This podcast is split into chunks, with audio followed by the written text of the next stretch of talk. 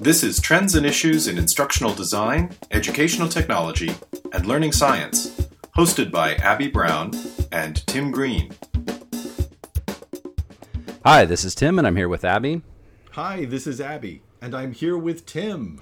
Welcome to episode 212 of our podcast, where we review the trends and issues in instructional design, educational technology, and learning sciences that we observed as we flip resources into our Flipboard magazine over the past two weeks. In this episode, we have four trends that we'll share, along with a recommended reading that goes with each of these trends. We end the episode by peering into the crystal ball and making predictions about the trends we believe we'll observe in the upcoming two weeks. Abby, start us off by talking about our four trends and sharing our recommended readings. Absolutely. Thank you, Tim. Just as a reminder to everybody, the way that we determine what we think is trending is that we've spent the last two weeks flipping stories mostly from popular media, not necessarily, really not from the formal journals or the research papers, but we've been flipping stories in from the uh, popular media into our Flipboard magazine. And then we do uh, just a really basic count uh, and see, well, how many types of stories, and we you know, organize them that way. So we come up with our top four based on the the largest number of related articles to that topic the number one topic of the past two weeks was instructional design and teaching strategies in general. There was only one article about uh, teaching online per se, uh, although there was a strategy for um, oversight of online proctoring, com- combination of AI and uh, uh, using human oversight for online proctoring. But there was, and the one article was a reflection on how the pandemic disrupted learning. But otherwise, the articles tended to be more basic strategies and how to's. So there was uh, one that was just a basic guide to memory theory, the very basics of memory theory. There was uh, strategies for involving metacognitive talk to uh, to guide students through their thinking about their own thinking. There was an interesting uh, article about um, uh, the changing perception of education and the workforce, how these two areas are sort of blending together in a way that's uh, different and new for us. Our recommended read in this area is A Quick Guide to Scaffolding and Differentiation by Lynn Howe for Teacher Toolkit. And once again, I'm going to remind everybody that I apologize in advance for any uh, mispronounced names. But this is a good a good quick article. Tim, you and I agreed that this mm-hmm. was a nice uh, bullet point differentiation, description of what scaffolding is, what differentiation is, and how to apply these strategies in the classroom. Our number two trend VR and the metaverse. Weren't we all about VR? Like it was years ago, I think, when we were doing this. But we were, yeah, VR, and now with the metaverse, it's kind of resurged, right? It's conceptually i mean obviously facebook changed its name to meta. People are more aware of this. Metaverse is a term. We've we've talked about this right, in right. previous episodes but that metaverse in the past 2 weeks we saw just a boatload of articles about the metaverse and about the potentials of the metaverse. So we mm-hmm. saw articles about the business community's cautious approach to the metaverse but they're very much keeping an eye on what's going on we saw how Meta, Microsoft, and Epic Games have formed the Metaverse Standards Forum, uh, short short version is the MSF, to address interoper- interoperability issues. Our recommended read, because we are critical, and not when we when we say critical, we're not like saying we we disagree with everything. Right. But we look at everything with a critical eye. We try to. Mm-hmm especially anything that's an innovative technology, or anytime we feel like we're being sort of sold a technology. Um, so, our recommended read here is critical. 18 people spent a week working in the metaverse, two dropped out, and the rest felt frustrated and said their eyes hurt, study finds by Stephen Jones for Business Insider. Now, this was reported in Business Insider, which is uh, popular news, but it was actually a description of a report uh, by a university uh, research team uh, that used university volunteers that was uh, originally published in New Scientist.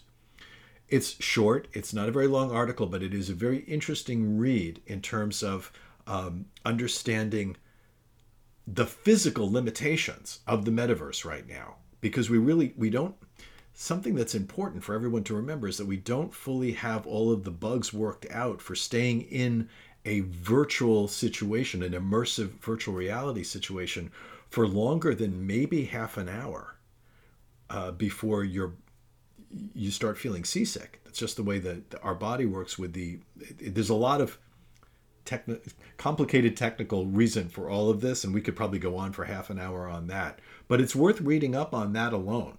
It's when how long you can stay in the metaverse or in a virtual setting. So uh, yeah, so that's number two. Number three. Now this is kind of new for us. We've seen this happen once or twice before, but yeah, this is it's not, been a while. This is kind yeah, of a newish, not a common yeah, not a common trend. not a common trend.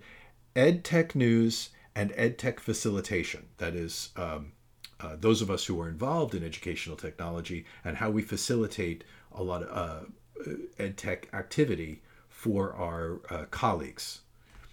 So there's concern that student teachers are learning outdated tech in their preparation programs. Now, Tim, you and I um, smiled a bit at this because this is a perennial concern Oh. that I think we've been having since I mean- typewriters were invented. Right. Since I mean, we've been in teacher ed related to it for you know for years, and it's always been a conversation we've had. It's a very legitimate concern. It is, though. of course. And so you know, it's a good it's a good article. There was a really good article about vetting tech tools, uh, vetting them for school districts. There was uh, an article describing uh, significant increases in higher education spending on student systems in the past year. Uh, well, now, and this one's kind of near and dear to my personal heart because you know how much I enjoy Legos.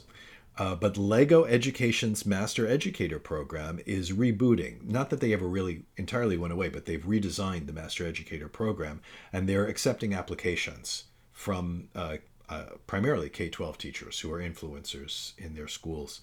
Um, but it looks like a lot of fun. Critique of the edtech industry in general were also a number of articles we saw there. We saw multiple articles on Web3, and we'll talk about that a little bit more later, but uh, that does kind of come up in terms of edtech news and facilitation. Most importantly, probably, or the one that, that we saw most, was uh, reporting from the ISTE conference, which, uh, as as we are recording right now, ISTE is just finishing up its its in person conference in New Orleans. Um, and we want to have a big, we want to say a big shout out to all of our ISTE colleagues and friends. Um, uh, we, we, we're sorry we missed you, we hope you had a wonderful time. Uh, and uh, our recommended read in this area is intended to help all of us who weren't there to help kind of catch up on the themes of ISTE. The article is actually called How to Move from Bad to Good Tech Use in Schools What It Will Take by Alyson Klein for Education Week. But the article is actually a reporting on the ISTE conference. It's kind of a pre-report because I think it, it, was actually went to press before uh, ISTE started. But it's essentially an interview with Richard Culatta. For any of you who are unfamiliar, he is the CEO of ISTE.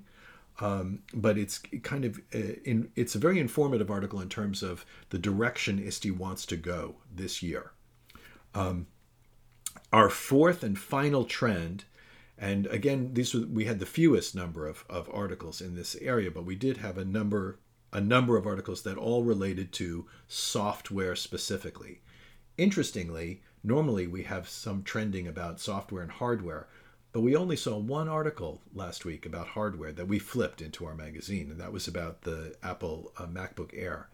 But software, we saw Apple updates to Pages, Numbers, and Keynote. We saw Microsoft Defender uh, described. We saw Prezi described as uh, how to use Prezi, the um, presentation tool. Uh, conducting hidden conversations in iOS. It's a little used uh, notes feature that can allow for um, hidden conversations. Uh, Photoshop has a new web-based application. Uh, Adobe users can now use the Photoshop, the web-based Photoshop for free online.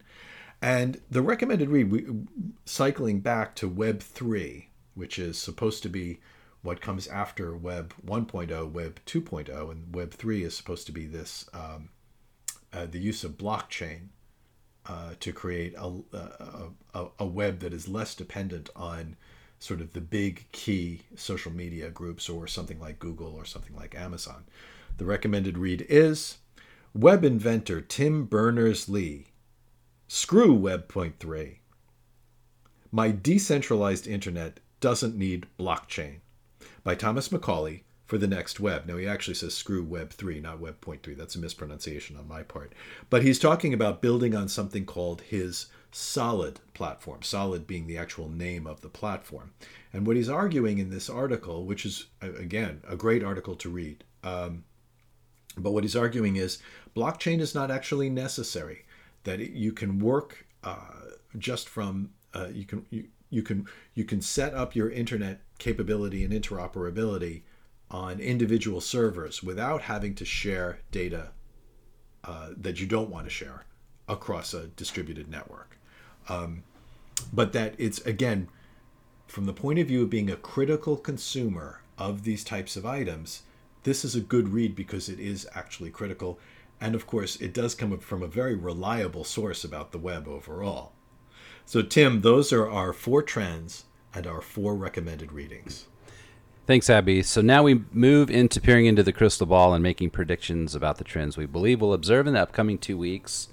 Uh, as we normally do, we talk about this before we go on air, and there, I mean, we there are some of the, the perennial ones that we have hardware, software. Even though this uh, this um, right. episode was a little bit different, but we predict hardware, software is well. we we uh, typically expect to see more about hardware. Yes. Yeah. Uh, Yes, and in, of course, instructional design and right. teaching strategies. We're very happy that this has become a regular trend. It, it has, yeah. but we have a few new things. I mean, well, not new, but things that we we predict. Like well, more we, about the metaverse, right? More about the metaverse. A lot more about the yeah. metaverse, I think. But we're going to start. We're hoping that we start seeing more discussions and critical discussions right. yes. about this. We're starting to see that now. There's a lot of hype. Continues. There's a lot of hype about it right now. There's a lot of hype, and the hype goes back to.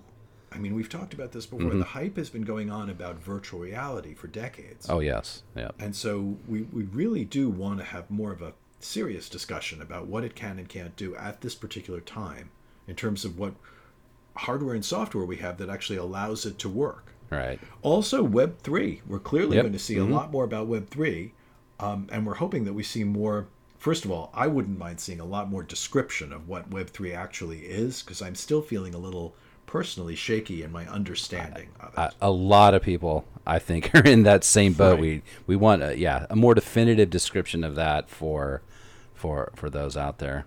And I really want to hear more about things like Berners Lee's right. argument that it should not just be blockchain related, but that yeah. there are other ways of doing this. But seeing what we can do. So I think that we're going to see more of those kind of ac- mm-hmm. uh, articles, and we're, we're, certainly hoping to see more of that kind of thing. Um, but right now, it's pretty cloudy in the in the crystal ball. We're not quite sure, uh, you know, what we're looking at next. That, that happens sometimes. It does. Yeah, yeah. Well, that brings us to the conclusion of episode 212. Uh, we'd like to thank, as we normally do, our followers and viewers of our Flipboard magazine and of course our podcast subscriber subscribers. We greatly appreciate you listening to our podcast. You can listen to past episodes of our podcast and find the links to the recommended readings that we discuss in this episode by uh, visiting our website at trendsandissues.com our next episode will air on july 12th this podcast is produced by Professor Abby Brown at East Carolina University and Professor Tim Green at California State University, Fullerton. Copyright Abby Brown and Tim Green.